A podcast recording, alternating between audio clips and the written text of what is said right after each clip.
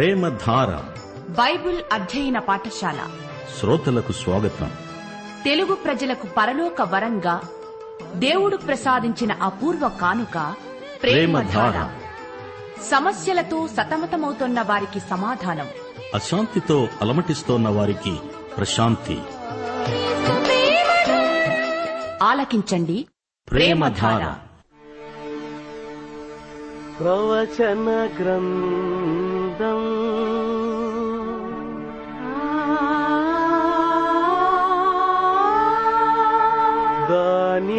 దానియేలు గ్రంథం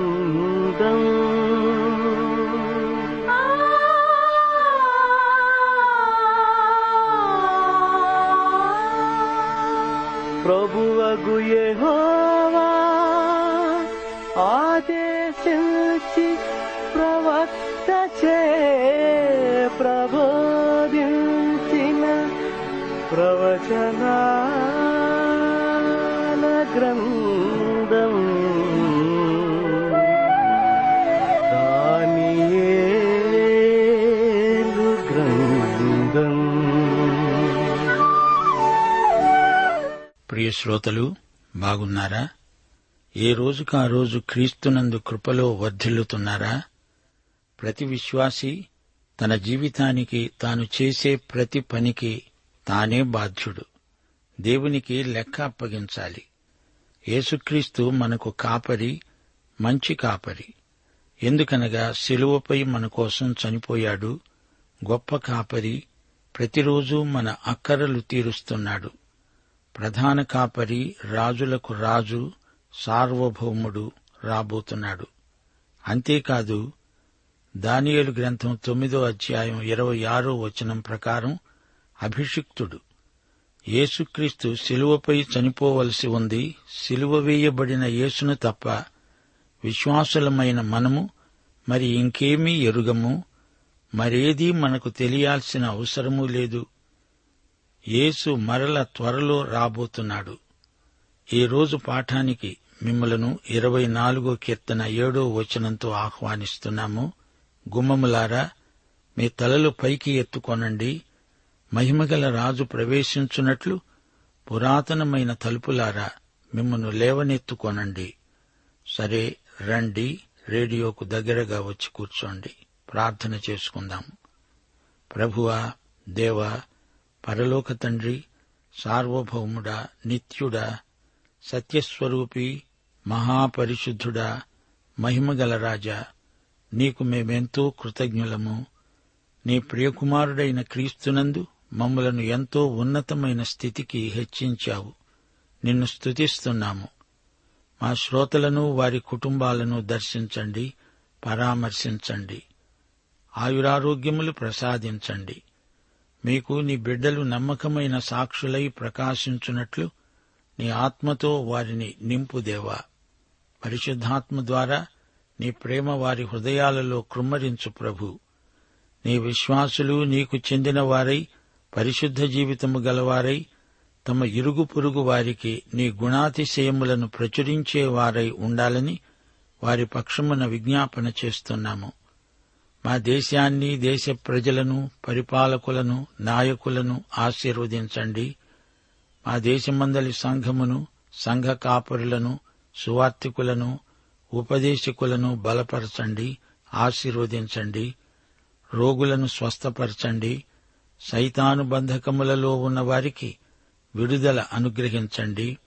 నేటి వాక్య అధ్యయన ఆశీర్వాదములు మాకందరికి సమృద్ధిగా దయచేయమని యేసుక్రీస్తు వారి దివ్యనామమున ప్రార్థిస్తున్నాము. పరమతండ్రి ఆమెన్.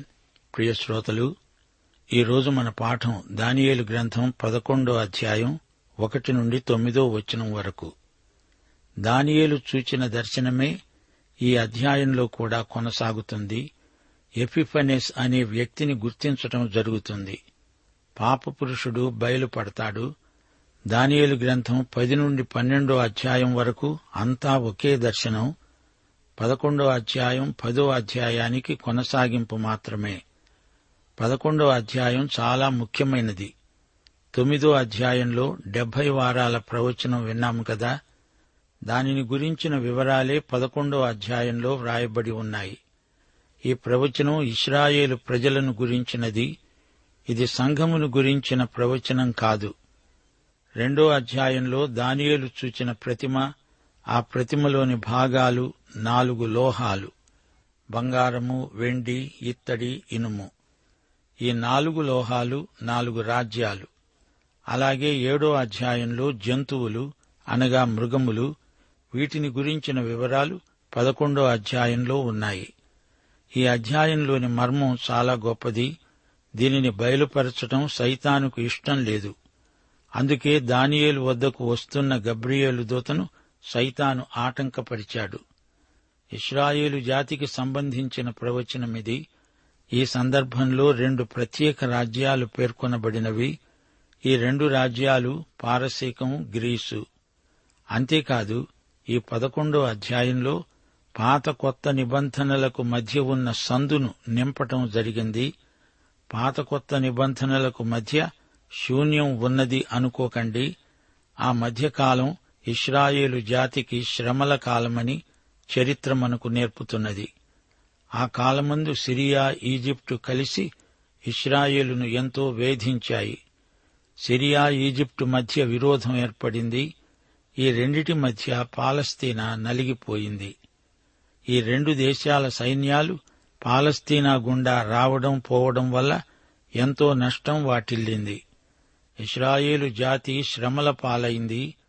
పాత కొత్త నిబంధనలకు మధ్య ఒక వ్యక్తి లేచాడు. అతని పేరు అంతియోకస్ ఎఫిఫనెస్. ఇతడు సుదూర భవిష్యత్తులో రాబోయే అంత్యక్రీస్తుకు ముందు గుర్తు. ఈ ఎఫిఫెనిస్ అనేవాడు సెల్యూసిడ్ కుటుంబానికి చెందిన వ్యక్తి ఇతడు యూదులను ద్వేషించాడు. ఫరో కంటే హామాను కంటే హిట్లరు కంటే ఎక్కువగా యూదులను ద్వేషించిన వ్యక్తి. ఆంటియోకస్ ఎపిఫనెస్ యూద చరిత్రలో ఇతణ్ణి నీరో చక్రవర్తికి పోలుస్తారు. ఎపిఫనెస్ దేవ విరోధి దేవదోషకుడు. ఈ పదకొండో అధ్యాయంలో చరిత్ర ప్రవచనము వేరువేరుగా చూపబడినట్లు మా శ్రోతలు గ్రహించాలి. చరిత్ర జరిగింది ప్రవచనం జరగబోతుంది. అయితే ఇది వ్రాయబడినప్పుడు అంతా ప్రవచనమే. ఈ ప్రవచనం గ్రహించడం చాలా కష్టం. విద్యార్థులు దీనిని అర్థం చేసుకోకపోయినా పర్వాలేదు కాని అపార్థం చేసుకోకూడదు. కొందరికి ప్రవచనంలోని విచిత్రాలు ఆకర్షణీయంగా కనపడతాయి. ప్రజలను ఆకర్షించడానికి తమ ఊహపోహలతో వివాదాలు సృష్టిస్తారు. ఇలాంటి బోధలకు విశ్వాసులు దూరంగా ఉండాలి. దేవుని వాక్య సందేశాన్ని గుర్తించి దానిని చేపట్టాలి. ఈ అధ్యాయంలోని ప్రవచనం ఎంతో ఆసక్తిదాయకమైనది. మాదీయ పారసీక రాజ్యానికి గ్రీక్ రాజ్యానికి మధ్యకాలంలో జరిగిన విషయాలు ఈ అధ్యాయంలో ఉన్నాయి. ఆసియా నుండి ఐరోపా వరకు ఈ చరిత్ర విస్తరించింది. ప్రపంచ రాజ్యాలు తూర్పు నుండి పడమటికి ఎలా విస్తరిల్లాయో ఇక్కడ చూడగలం.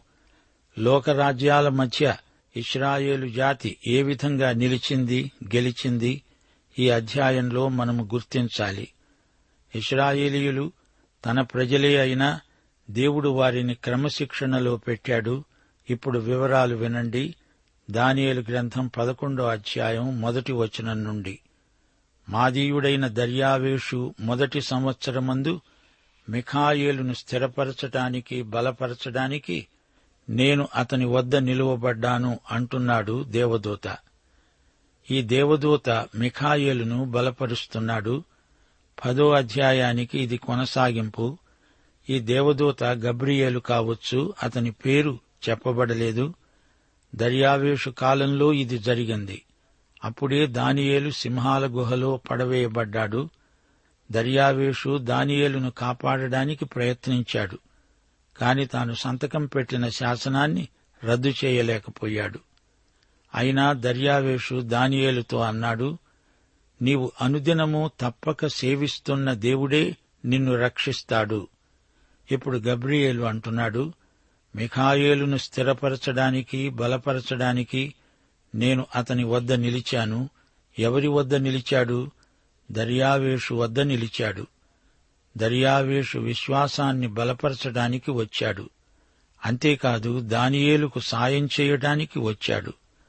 అందుకే దానియేలు అన్నాడు నేను నా దేవుని దృష్టికి నిర్దోషిగా కనపడ్డాను గనుక ఆయన తన దూతను పంపించి సింహములు నాకు ఏ హాని చేయకుండా వాటి నోళ్ళు మూయించాడు. శ్రోతలు ఇదే నేపథ్యంలో ఈ అధ్యాయంలోని దర్శనం దానియేలుకు కలిగింది. పాత కొత్త నిబంధనల మధ్యకాలంలో ఈ ప్రవచనం ఎంతో అర్థవంతమైనది. రెండో వచనం ఇప్పుడు సత్యమును నీకు తెలియచేస్తున్నాను. ఏమనగా ఇంక ముగ్గురు రాజులు పారసీకము మీద రాజ్యము చేసిన పిమ్మట అందరికంటే అధికైశ్వర్యము కలిగిన నాలుగో రాజు ఒకడు వస్తాడు. అతడు తనకున్న సంపత్తు చేత బలవంతుడై అందరినీ గ్రీకు రాజ్యానికి విరోధముగా రేపుతాడు. ముప్పై నాలుగో వచనం వరకు ప్రవచనం చరిత్రాత్మకమైనది. ఇందులోని ప్రవచన అంశాలన్నీ అక్షరార్థంగా నెరవేరాయి. ఈ అధ్యాయంలోని ప్రవచనం ఎంతో వివరంగా ఉంది. చరిత్ర ముందుగా అది జరుగక మునుపే రాశారు గనుక అది ప్రవచనం. దేవదూత దానియేలుకు ఈ సమాచారం అందించాడు. ఈ ప్రవచనం యొక్క పూర్తి నెరవేర్పు దానియేలు జీవితకాలంలో జరగదు. అయినా ఈ ప్రవచనం దేవుని ప్రజలకు ఎంతో ఆదరణ నిరీక్షణ. దేవునికి అంతా తెలుసు. భవిష్యత్తు అంతా దేవునికి తేటగా కనపడుతుంది. కోరిషు తరువాత నలుగురు పారసీక రాజులు వస్తారు. మొదటివాడు కంబూసెస్ క్రీస్తు పూర్వం ఐదు వందల ఇరవై తొమ్మిది. రెండోవాడు సూడోస్మెర్డిస్. క్రీస్తు పూర్వం ఐదు వందల ఇరవై రెండు. మూడోవాడు డెరయస్ హుస్టాస్పెస్. క్రీస్తు పూర్వం ఐదు వందల ఇరవై ఒకటి. నాలుగోవాడు హషస్త ఇతడు క్రీస్తు పూర్వం నాలుగు వందల ఎనభైలో గ్రీసు మీద దండెత్తాడు కాని ఓడిపోయాడు. అంతటితో మాదీయ పారసీక రాజ్యం యొక్క వైభవం అంతరించిపోయింది. హషస్త ఎస్తేరు గ్రంథంలోని అహశ్వేరోషు ఇద్దరూ ఒక్కటే. అతడు చాలా ఐశ్వర్యవంతుడు. అతడే ఈ ప్రవచనంలోని వ్యక్తి. మూడో వచనం. అంతలో శూరుడైన ఒక రాజు పుట్టి మహావిశాలమైన రాజ్యమునేలి ఇష్టానుసారముగా జరిగిస్తాడు. ఈ రాజు ఎవరూ కాదు అలెగ్జాండరే. ఇతడు క్రీస్తుపూర్వం మూడు వందల ముప్పై ఐదులో రాజ్యానికి వచ్చాడు. గ్రీసు మాసిదోనియా రాజ్యాలకు చక్రవర్తి అయ్యాడు. నాలుగో వచనం అతడు రాజైన తరువాత అతని రాజ్యం శిథిలమై ఆకాశము నలుదిక్కుల విభాగింపబడుతుంది. అది అతని వంశపు వారికి గాని అతడు ప్రభుత్వము చేసిన ప్రకారం ప్రభుత్వము చేసేవారికి గాని విభాగింపబడదు. అతని ప్రభుత్వము వేరుతో పెరికివేయబడుతుంది. అతని వంశపు వారు దానిని పొందరు. గాని అన్యులు పొందుతారు.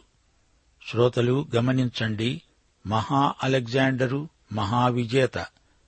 అతని సైన్యం బాగా సుశిక్షితమైనది అలెగ్జాండరు గొప్ప సేనా నాయకుడు గాని అతడు మద్యపాన వ్యసనానికి బానిస అయ్యాడు యువదశలోనే క్రీస్తుకు పూర్వం మూడు వందల ఇరవై మూడులో చనిపోయాడు. అతని తరువాత అంత బలమైన నాయకుడు మరొకడు లేడు. అతని సేనా నాయకులు నలుగురు రాజ్యాన్ని తమలో తామే పంచుకున్నారు. కెశాండర్ మాసిదోనియా ప్రాంతాన్ని లుసిమేకస్ అనేవాడు చిన్నాసియా ప్రాంతాన్ని ఆక్రమించారు. చిన్నాసియా ప్రాంతమంటే టర్కీ. సెల్యూకస్ నికటోర్ అనేవాడు సిరియా ప్రాంతానికి రాగలిగాడు. టాలెమ్మీ అనేవాడు ఈజిప్టుకు రాజయ్యాడు. అయితే ఈ నాలుగు కుటుంబాలు పరస్పరం కలహించుకోసాగారు. చివరికి అందరూ తమ రాజ్యాలను కోల్పోయారు. అప్పుడు రోమియులు రాజ్యాన్ని ఆక్రమించుకున్నారు. రోమా సైన్యం తూర్పు దిశగా సాగింది. ఐదో వచనం. దక్షిణ దేశపు రాజును అతని అధిపతులలో ఒక్కడును బలము పొందుతారు. అతడు ఇతని కంటే గొప్పవాడై ఏలుతాడు. అతని ప్రభుత్వం గొప్ప ప్రభుత్వం అవుతుంది దక్షిణ దేశపు రాజు అనగా పాలస్తీనాకు దక్షిణాన ఉన్న దేశం. దక్షిణాన ఈజిప్టు ఉన్నది. దక్షిణ దేశం రాజు టోలెమి కుటుంబానికి చెందినవాడు. ఆరో వచనం కొన్ని సంవత్సరములైన పిమ్మట వారు ఉభయులు కూడుకున్నారు. వారు ఉభయులు సమాధాన పడవలెనని కోరగా దక్షిణ దేశపు రాజకుమార్తె ఉత్తర దేశపు రాజు వద్దకు వస్తుంది. అయినా ఆమె భుజబలము నిలుపుకొననేరదు. అతడైనా అతని భుజబలమైనా నిలువదు. వారు ఆమెను మరొక ఆమెను తీసుకొని వచ్చిన వారిని ఆమెను కన్నవారిని ఈ కాలమందు ఆమెను బలపరిచిన వారిని అప్పగిస్తారు. ఉత్తర దేశపు రాజు ఎవరు? సెల్యూసైడ్ వంశానికి చెందినవాడు. ఈ వచనం ప్రకారం అది క్రీస్తుపూర్వం రెండు వందల యాభయో సంవత్సరం. కలహించుకున్న ఈ రెండు కుటుంబాలు సమైక్యపడడానికి ఇది జరిగింది. టోలమీ ఫిలదెల్ఫస్ అనేవాడు ఈజిప్టులో ఉన్నాడు. తన కుమార్తె అయిన బెర్నెకేను సిరియావాడైన అంతియోకస్ థియోస్ అనేవానికి ఇచ్చాడు. అయితే ఈ అంతియోకస్ అంతకు ముందే లౌదికే అనే స్త్రీని పెండ్లాడాడు కాని ఆమెను వదిలేశాడు. ఆ తరువాత రెండు సంవత్సరాలు గడిచాయి. టోలిమి ఫిలిదెల్ఫస్ చనిపోయాడు. అందుచేత అంతియోకస్ థియోస్ బెర్నకేను విడిచిపెట్టాడు. అప్పుడు బెర్నికేకు ఒక కుమారుడున్నాడు. అప్పుడు అంతియోకస్ తన మొదటి భార్య అయిన లవదికను చేర్చుకున్నాడు. అయితే ఆమె తన భర్త అయిన అంతియోకస్ థియోస్కు విషమిచ్చి చంపింది. బెర్నికెను ఆమె కుమారుణ్ణి చంపడానికి ఆజ్ఞ జారీ చేసింది. అంతటా లవదిక తన కుమారుణ్ణి సింహాసనమెక్కించింది. అతని పేరు సెల్న్యూకస్. ఇతడు కలనికస్ అనేవాణ్ణి సింహాసనమెక్కించాడు. ఈ చరిత్రంతా దానియేలు ప్రవచనంలో ఉంది. ఏడో వచనం అతనికి బదులుగా ఆమె వంశములో ఒకడు సేనకు అధిపతి అయి ఉత్తర దేశపు రాజు కోటలో జొరబడి ఇష్టానుసారముగా జరిగిస్తూ వారిని గెలుస్తాడు. టోలెమి యూర్గెటస్ అనేవాడు బెర్నికే యొక్క సోదరుడు. అతడు సైన్యముతో వచ్చి సిరియాను ముట్టడించి గెలిచాడు. కోటను స్వాధీనపరుచుకున్నాడు. ఆ రోజుల్లో అదే అంతియోకు రేవు పట్టణం ఎనిమిది తొమ్మిది వచనాలు. అతడు వారి దేవతలను సొమ్ములను విలువగల వారి వెండి బంగారు వస్తువులను సహా చెరపట్టి ఈజిప్టుకు తీసుకుని పోతాడు. అతడైతే కొన్ని సంవత్సరాలు ఉత్తర దేశపు రాజు ప్రభుత్వం కంటే ఎక్కువ ప్రభుత్వం చేస్తాడు. అతడు దక్షిణ దేశపు రాజు దేశంలో జొరబడి మరలి తన రాజ్యానికి వస్తాడు. గమనించాలి. టోలిమ్మి యూర్గెటిస్ అనేవాడు ఎంతో బంగారాన్ని వెండిని రెండు వేల ఐదు వందల విగ్రహాలను ఈజిప్టుకు తెచ్చాడు. శ్రోతలు చూచారా? ప్రవచనం అక్షరాలా నెరవేరింది. దేవుని యొక్క ప్రవచనాలు నిరర్ధకం కానేరవు. మా శ్రోతలు గమనించాలి బైబిలులోని ప్రవచనాల సారాంశం దేవుని రాజ్య స్థాపన దేవుడు తన రాజ్యాన్ని ఈ భూమి మీద స్థాపిస్తాడు దేవుని రాజ్యం ప్రవచనాల గమ్యం. యేసుక్రీస్తు స్థాపించబోయే రాజ్యంలో నీతి న్యాయము శాంతి అభివృద్ధి అభ్యుదయం లోకమంతటా శాంతి సమాధానాలు ప్రవర్తిల్లుతాయి. నీ రాజ్యము వచ్చునుగాక నీ చిత్తము పరలోకమందు ఎలాగో అలాగే భూమిపై నెరవేరునుగాక అనే విశ్వాసుల ప్రార్థన నెరవేరుతుంది. దేవుని వాక్యం స్పష్టంగా మనకు రాబోయే రాజ్యాన్ని గురించి ప్రవచన రూపంగా తెలుపుతున్నది. రెండు తిమోతి నాలుగో అధ్యాయం మూడు నాలుగు వచనాలు ఈ సందర్భంలో మా శ్రోతలకు జ్ఞాపకం చేయగోరుతాము. జనులు హితబోధను సహింపక దురద చెవులు గలవారై తమ స్వకీయ దురాశలకు అనుకూలమైన బోధకులను తమ కొరకు పోగు చేసుకొని సత్యమునకు చెవినీయక కల్పనా కథల వైపునకు తిరిగే కాలం వస్తుంది. ప్రియశ్రోతలారా వింటున్నారా? ఈ యుగ సమాప్తి సమీపమై ఉన్నది. ప్రభు అకస్మాత్తుగా వస్తాడు.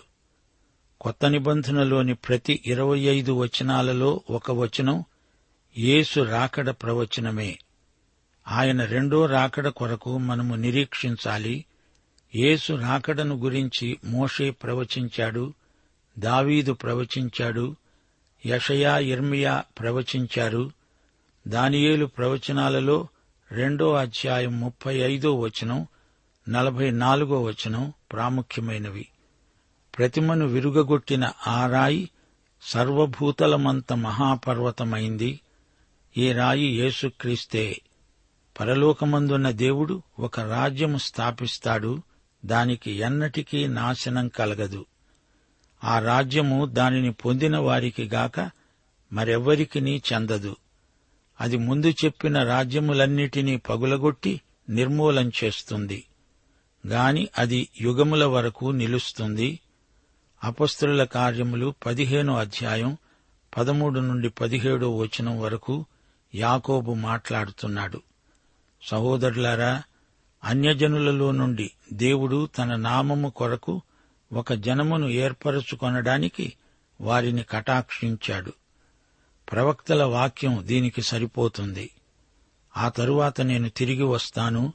మనుష్యులలో కడమవారు నా నామము ఎవరికి పెట్టబడిందో ఆ సమస్తమైన అన్యజనులు ప్రభువును వెదకునట్లు పడిపోయిన దావీదు గుడారమును తిరిగి కట్టుతాను. దాని పాడైన వాటిని తిరిగి కట్టి దానిని నిలువబెడతాను అని అనాది కాలము నుండి ఈ సంగతులను తెలియపరచిన ప్రభువు సెలవిస్తున్నాడు. ప్రియ సోదరీ సోదరులారా యేసుక్రీస్తు తానే స్వయంగా తన రెండో రాకడను గురించి చెప్పిన సందర్భాలు ఎన్నో ఉన్నాయి. మతైసు వార్త ఇరవై నాలుగో అధ్యాయం ఇరవై ఏడో వచనం మెరుపు తూర్పున పుట్టి పడమటి వరకు ఏలాగు కనపడుతుందో అలాగే మనుష్య కుమారుని రాకడ ఉంటుంది. మార్కు సువార్త పద్నాలుగో అధ్యాయం అరవై రెండో వచనం. మనుష్య కుమారుడు సర్వశక్తిమంతుని కుడిపార్శ్వమందున కూర్చుండుట ఆకాశ మేఘారూఢుడై వచ్చుట చూస్తారు. లూకాసు వార్త పదమూడో అధ్యాయం ముప్పై ఐదో వచనం. ఇదిగో మీ ఇల్లు మీకు పాడుగా విడువబడుతున్నది. ప్రభు పేరట వచ్చేవాడు స్తుతింపబడునుగాక అని మీరు చెప్పే వరకు నన్ను చూడరు. యోహాను సువార్త ఇరవై ఒకటో అధ్యాయం ఇరవై రెండో వచనం. యేసు ప్రభువు పేతురుతో మాట్లాడుతూ నేను వచ్చే వరకు యోహాను ఉండడం నాకిష్టమైతే అది నీకేమి? నీవు నన్ను వెంబడించు అన్నాడు. సోదరి సోదరులారా దానియేలు గ్రంథంలోని ప్రవచనములన్నీ అంత్యకాలమునకు సంబంధించినవి. నెరవేరవలసినవి ఎన్నో ఉన్నాయి. అంతేకాదు అంత్యక్రీస్తు సూచనలు కూడా చెప్పబడ్డాయి. విశ్వాసులు ఈ లోకమునకు ఉప్పు లాంటివారు వారే దేవుని సంఘం. ఈ సంఘం ఎత్తబడినప్పుడు లోక పరిస్థితులు మరీ విపరీతంగా మారిపోతాయి. సైతాను అంత్యక్రీస్తును తెస్తాడు. మానవ చరిత్రలో ఆ కాలము చాలా భయంకరమైనది. మతైసు వార్త ఇరవై నాలుగో అధ్యాయం ఇరవై ఒకటో వచనం లోకారంభము నుండి ఇప్పటి వరకు అట్టి శ్రమ కలుగలేదు ఇక ఎప్పుడునూ కలుగబోదు. ఇర్మియా ముప్పయో అధ్యాయం ఏడో వచనం అయ్యో ఎంత భయంకరమైన దినము అట్టి దినము మరి ఒకటి రాదు. అది యాకోబు సంతతి వారికి ఆపద తెచ్చే దినము. చిట్ట చివరికి యేసు ప్రభు రానే వస్తాడు. ఆయన రాకడతో శ్రమల కాలం ముగింపునకు వస్తుంది. యేసు ప్రభువు రాజ్యము స్థాపిస్తాడు. వెయ్యేండ్ల పరిపాలన సార్వత్రికమైనది. ఆయన రాజులకు రాజుగా ప్రభువులకు ప్రభువుగా పరిపాలిస్తాడు.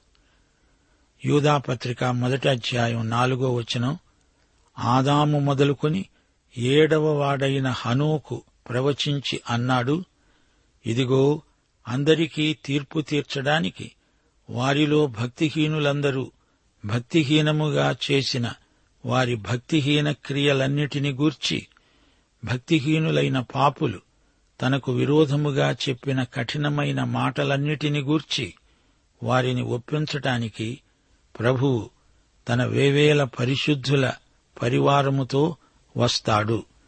దేవునికి స్తోత్రం. పాఠం ఇంతటితో సమాప్తం. ప్రభు అయిన యేసుక్రీస్తు వారి దివ్యకృప తండ్రి అయిన దేవుని పరమ ప్రేమ పరిశుద్ధాత్మ యొక్క అన్యోన్య సహవాసము మనకందరికీ సదాకాలము తోడై ఉండునుగాక. ఆమెన్.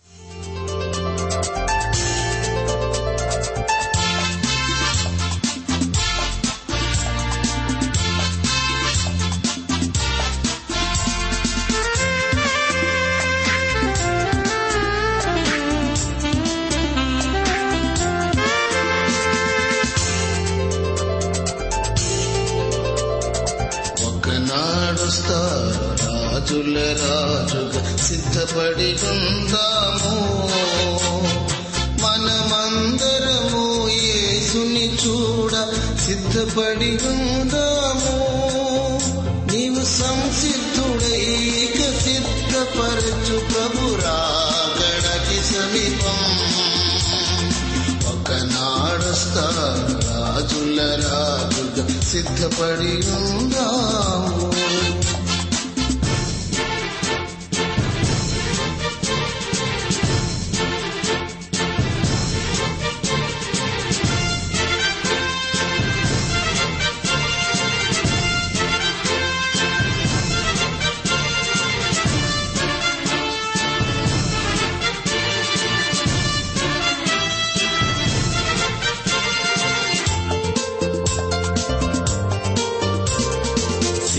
సిద్ధెలను కొదువ కాకుండా సిద్ధపడి ఉందాము తలాంతులను భూమిలో దాయకుండా సిద్ధపడి ఉందాము మనమందరము యేసుని చూడ సిద్ధపడి ఉందాము నీవు సంసిద్ధుడై సిద్ధపరచు ప్రభురా. అతి సమీపం.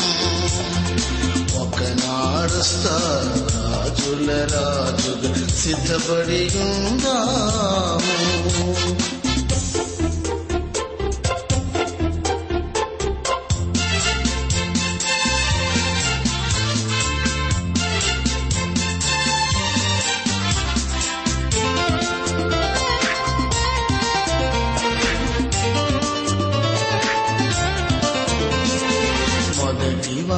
వారనికులు కడపటి వారగుతురు సిద్ధపడి ఉందాము. కడవరకుండు వారు సంతోషించెదరు సిద్ధపడి ఉందాము. మనమందరము యేసుని చూడ సిద్ధపడి ఉందాము. నీవు సంసిద్ధుడైక సిద్ధపరచు ప్రభురా.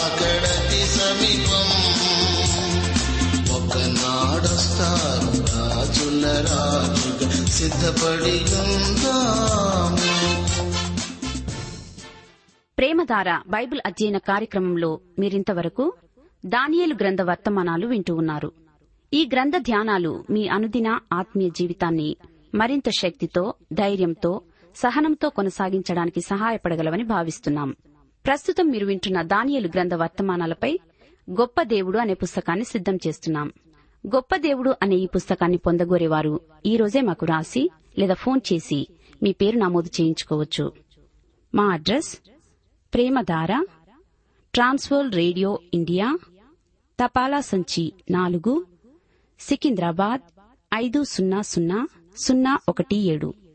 మా టెలిఫోన్ నంబర్లు తొమ్మిది మూడు తొమ్మిది తొమ్మిది తొమ్మిది ఐదు రెండు ఐదు ఎనిమిది సున్నా.